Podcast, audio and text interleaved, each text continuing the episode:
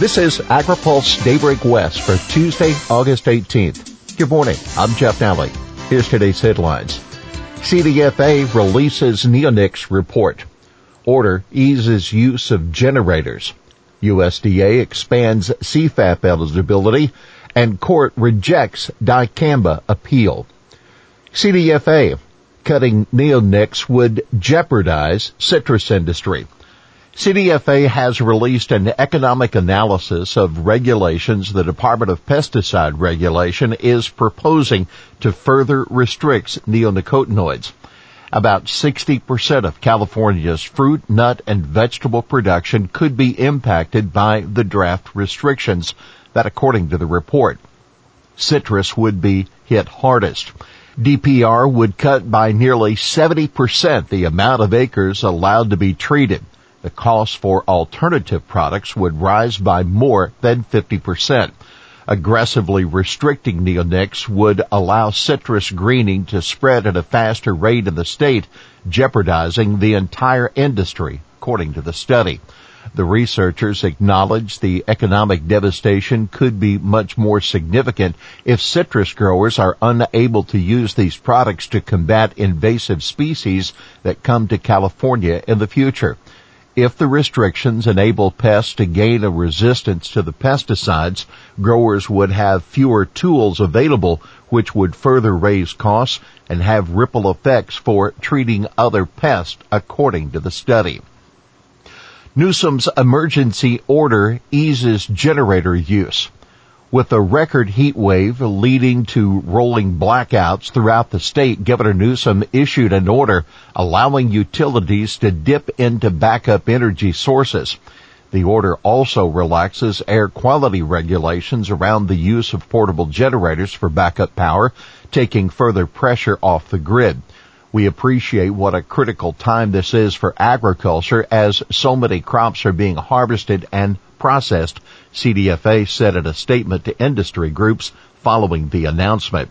And on that note, the Bureau of Reclamation is releasing more water through the Glen Canyon and Hoover dams to generate more hydroelectric power and stabilize the southwestern electric grid during the crisis.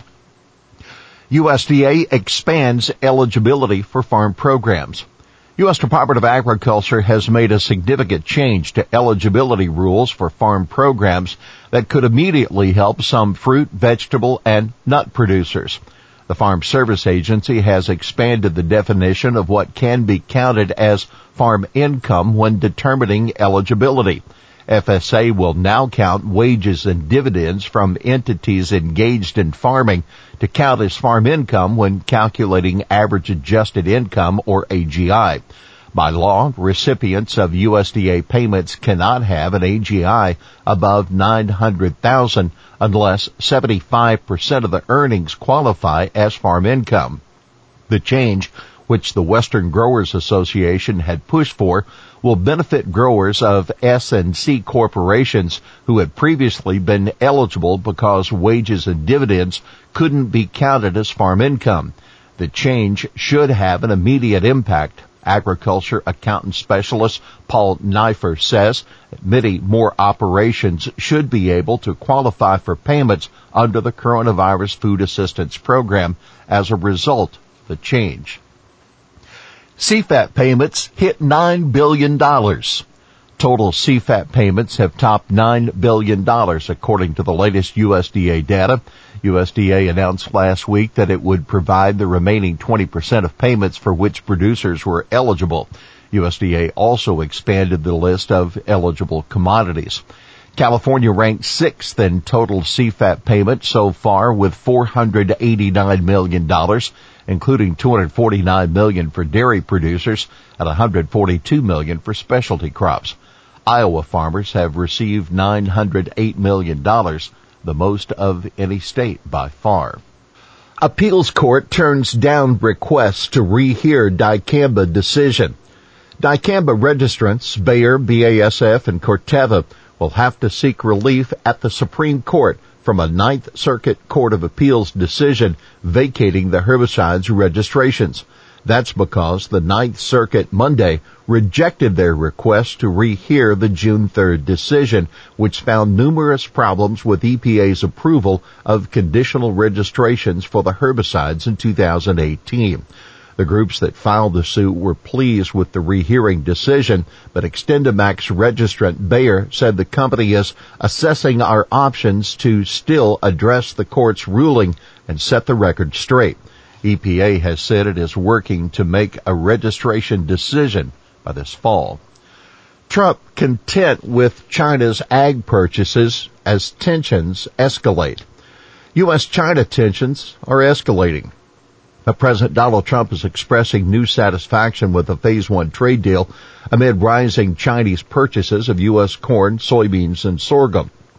We were unfairly treated by China because they could have stopped it, Trump said over the weekend about the COVID-19 pandemic, adding he was pleased on the trade front. He highlighted two recent record-breaking daily sales announcements for corn sales to China. Mink at Utah farms hit with COVID-19. Plush mink coats don't spread COVID-19 disease, but it's possible that the critter's skin to make the apparel do. That according to USDA's Animal and Plant Health Inspection Service.